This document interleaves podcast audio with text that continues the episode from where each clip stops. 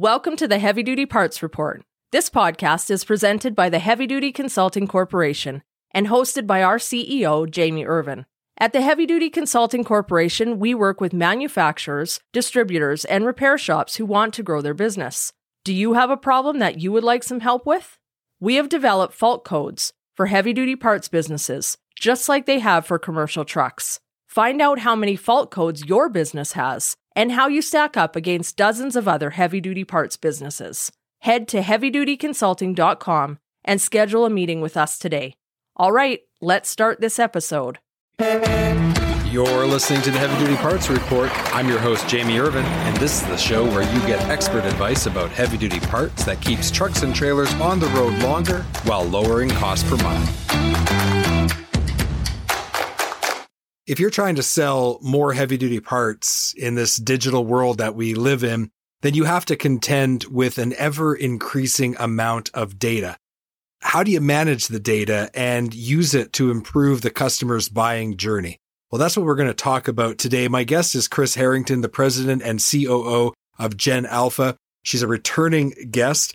Chris was on in episode 61 episode 70 and also hosted a joint webinar with us last year. So I've got links in the show notes for all of those if you want to go back.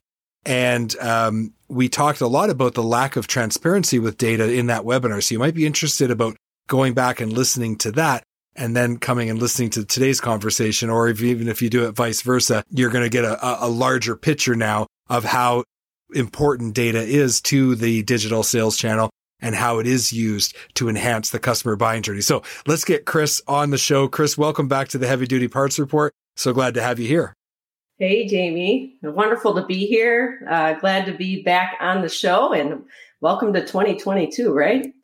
Can't believe we are here already. I was saying to someone the other day that when I was a kid, I remember like watching Back to the Future and seeing like 2015 as a future date and thinking about that and, and thinking about the year 2000 with Y2K. And, you know, these were dates we thought of in the 80s and 90s. I never really thought about 2022.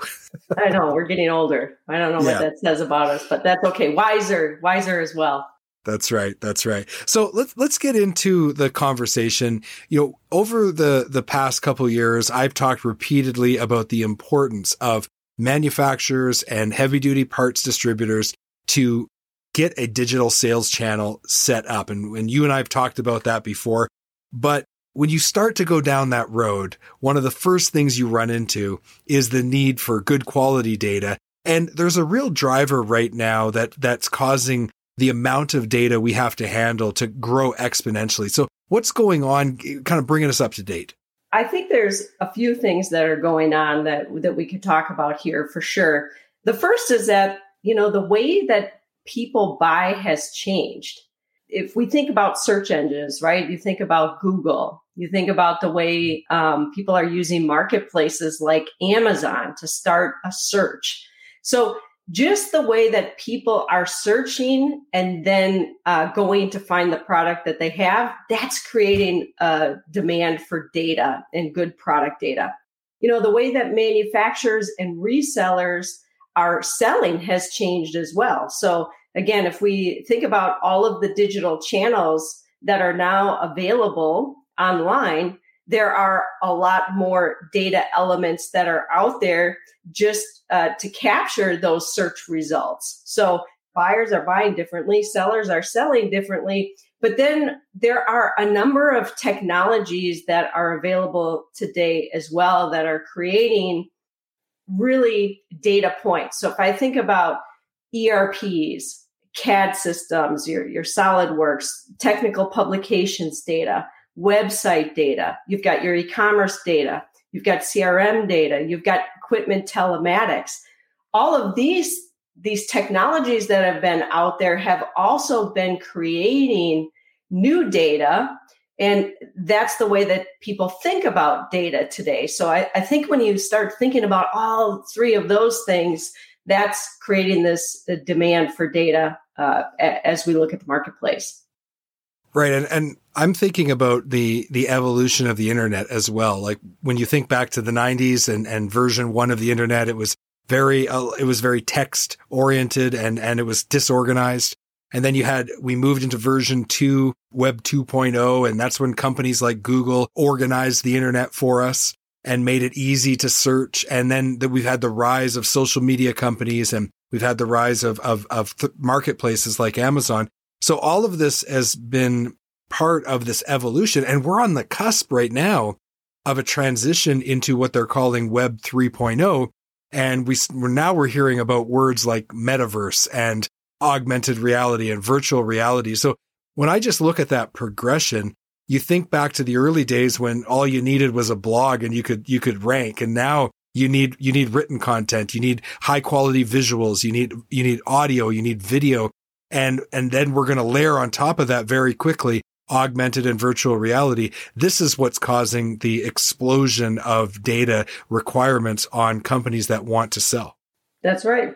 They need to have all of that uh, information at their arsenal to meet that new uh, buyer's requirement for sure. Let's look at it from the perspective of a parts reseller. They're buying from manufacturers. They're often in the heavy duty parts industry, especially with trucks and trailers and, and with agriculture and construction equipment. They're in a B2B relationship with most of their customers because their customers are repair shops and fleets who have their own shops, things like that. But then they also have these retail stores and they have walk in and you have people phoning and you have people going online and buying from your e-commerce site. So you're really trying to walk on both sides of the line of, of being B2B as well as B2C. So what important data is necessary for a parts reseller? Yeah, let's go through the list because there's a lot of uh, part data that that's necessary to be successful. But we'll we'll try to stick to the high level one. So uh, obviously, you need the manufacturer part number, right? Um, you need to know the manufacturer brand. If, if you think about like a, an SAF Holland or a Jost fifth wheel, right? So you might be offering two kinds as a reseller, or maybe even more. So so you need to know uh, that manufacturer brand that goes with that part number. You need to know a product description. Uh, you have to have a good image or multiple images. You need to have product specifications. You've got to have categories or uh, part type. Like, is it engine? all Is it part of the alternator? Is it lighting? You know, so those classifications are really important. You need to know where it's used. Think about where that product fits, the make, the model, the year. So that's product information. You've got to have price. Um, you've got to have product availability and lead time. Uh, you need weights and dimensions. You need your install instructions or even removal instructions.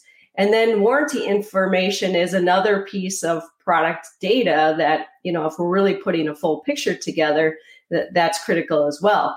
Now, back in my aftermarket days, and if I were going digital, you know, when I when I actually was responsible for selling aftermarket components, I would like to know the expected life of the components, and I'd also like to know what's the installed base, so that I know the frequency of which that type of product should be turning, and and how many I need to have on the shelf. So uh, that gets into a little bit more of the analytics data, but those are data elements that I, I wouldn't want to eliminate in a discussion about data as well. This is like the barrier to entry with setting up a digital sales channel. So people might be feeling a little over overwhelmed. When they go to tackle this project, what's one of the first barriers they run into? You just nailed it on the head, right? It's complex, especially for uh, resellers who are sell, selling across multiple brands. You could be talking about hundreds of thousands of SKUs. So the barriers really initially are just that complexity and, in recognizing that you have all of this stuff, it can start to seem very overwhelming. The other barrier is that there aren't really any standards to there when we think about you know heavy duty parts in the trucking industry not in the same way that there are ACES and PIES in the automotive industry. I know uh, you know companies are working toward that because but because there are no standards what resellers get uh, from manufacturers might be limited or might be a lot and that's something we can talk about as well Right. So, I mean, you would think the manufacturers have all this information, but in the heavy duty truck world, we're dealing with OEM, we're dealing with tier one, which has OEM and aftermarket. Then we're dealing with tier two that is just aftermarket oftentimes. there's a lot of different suppliers and, and why might the manufacturer not be able to provide all of the data necessary? The reality is for many manufacturers, they have the data somewhere, but often it's it's still in siloed places and it hasn't been set up in a way to efficiently share it. Um, and that's just because there hasn't been in the past a sense of urgency or a need for it. So the manufacturers had the data, but they they just didn't recognize the need for it. You know, another challenge that resellers have with manufacturers that a lot of manufacturers still want to control that data.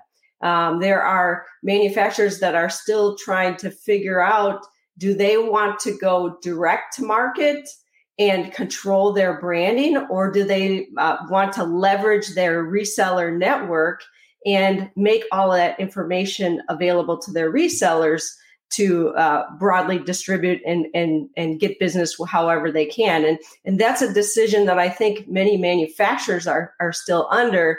And, you know, it's, it's up to resellers to push those manufacturers as well to make sure that it's clear if we're all going to win in the future that what what data is needed in order to be successful and meet customers wherever they might be searching for product.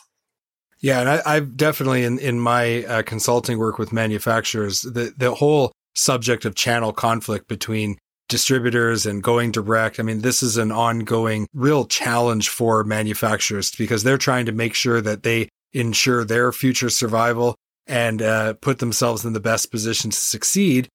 But at the same time, they're not looking to destroy all of the decades of work that has gone into building up their distribution network. So it's a it's a real real challenge. We're going to talk about how all of this relates to the end user and the buying journey for them when we come back from our break.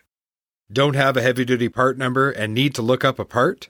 Go to parts.diesellaptops.com or download the app on Apple or Android to create your free account.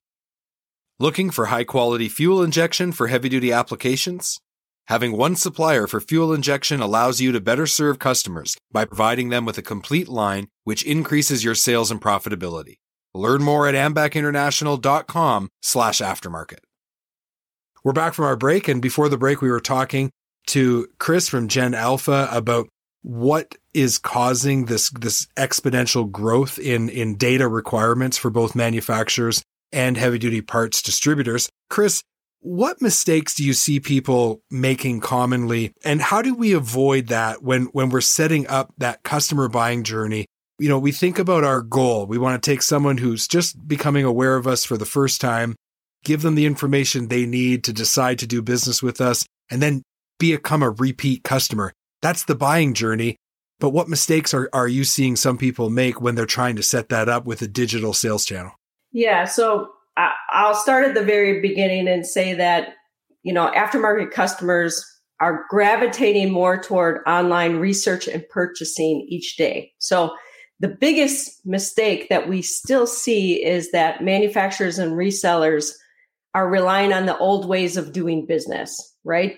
Um, email, phone, and in person pickup uh, they're relying on a website with a static image, phone number, and address, and and that's just not going to work for buyers anymore. So we've got to shift away from that. We don't see enough effort spent on good product data. So we just talked about product data. Uh, I always say that we need to at least account for the 20% of our parts that are making up 80% of the revenue. We've got to start there. I know that some resellers can be can be dealing with hundreds of thousands of SKUs, right? So um, we have customers who have over a million SKUs. Your, your product data isn't going to be perfect for a million SKUs when you get started, but you have your high turning inventory. I, am just doing the math, Chris. I mean, at 20%, that's still 200,000 part numbers. That's right. Well, again, remember it's the the the twenty percent that makes up eighty percent of your revenue. So it could be something. Uh, it could be potentially something less than that.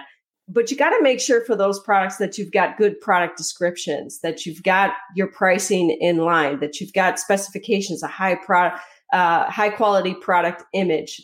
Don't forget those things on those parts and then continue to build out. This is an iterative process. This is the new sales channel. So you keep making that better. Um, another mistake we see is that companies launch without price and availability.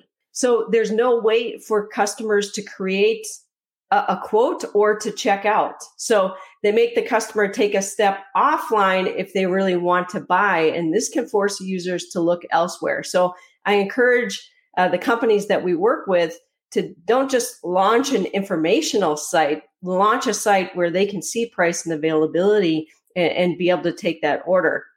We also see that some companies will launch uh, without allowing guest users to pay with a credit card. So we found that uh, you know companies will set up a website, they'll allow customers to log in and pay on account, which is great. That's a great customer experience for an existing customer. But if you've found a way to attract customers to your site because they're searching something on Google and now they're making it uh, their way to your site, make sure you allow guest user access and, and make sure that they can place an order with a credit card. Let's not turn those customers away. And then, you know, the last thing that I'll mention here and mistakes that we see often is that there's a lot of disjointed systems. I talked about all these systems that are now becoming available. So for those loyal customers that are doing business with resellers, make sure that they don't have to log in one place to get vehicle information and then log in one place to get parts information. And then if they have a warranty claim, they log in someplace else. And if they're going to configure a product, now it's a whole nother system. It's all these logins and places to go for them to remember. If you can create one space or uh, one single sign on to allow them to do all of the things that they're going to do as it relates to doing business with you, that creates that better buying experience. That makes a lot of sense. I was thinking about how when I set up my Amazon account several years ago, I have not yet had to change anything with the exception of when my credit card expired, having to update that piece of, of information. So it's like I set up my account and I can just buy that's a good customer experience. You got it. And and one of the things I I, I want to talk a little bit about is how important that search component is. Like what's the purpose of all this data? It's so that when people are on our site, they can easily find what they're looking for. And when I look at some of the statistics about how much of the search traffic on the internet has been taken away from Google by Amazon, Google still is the dominant tech search platform and YouTube is a close second for search. But, uh, but when it comes to commodities and products, Amazon has taken a massive bite out of Google's search traffic because people just go to Amazon, search the product, whether they buy from Amazon or not. If that doesn't emphasize how important search is, I don't know what would. That's right. I've, I think I've heard 70% of searches start on Amazon. I mean, that, that is phenomenal. It's a huge change in the way business is done for sure. So, what's the economic impact if a parts reseller just just decides to put their head in the sand and say, "Hey, this is too complicated. We can't do it." What could be the end result? I say this with a heavy heart because I love this industry and I love the parts business, but sadly, it's a slow death, right? It happened in retail to big names like Sears, J.C. Penney, Borders. Uh, the same path is happening. Resellers will continue to lose market share to brands with an online presence we just talked about Amazon. Think about McMaster-Carr, Grainger. They are expanding their product catalog every day and each year growing business online. Uh, you know, more and more marketplaces are opening each year. The digital buyer has entered the workplace and is taking over important purchasing roles across all industries. And as more and more baby boomers are turning to retirement, and, you know, those were really the employees that really appreciated the long-standing relationships and doing uh, business in person. They were typically the people that you knew by name and they knew your, your parts counter person by name. They are exiting and they're exiting faster now as we see people uh, exit the workplace over the last several months. So I strongly believe there's a transformation taking place in our industry and larger resellers will potentially buy up smaller ones. You know, they'll turn those locations into distribution centers and sell their goods online. So all resellers need to find a way to differentiate themselves and do business in this digital age for sure. You've been listening to the Heavy Duty Parts Report. I'm your host, Jamie Irvin, and we've been speaking with Chris Harrington, the president and COO of Gen Alpha. To learn more about Gen Alpha, go to genalpha.com. Chris, thanks so much for being on the podcast. I really appreciate it. You bet, Jamie. It was great to be here.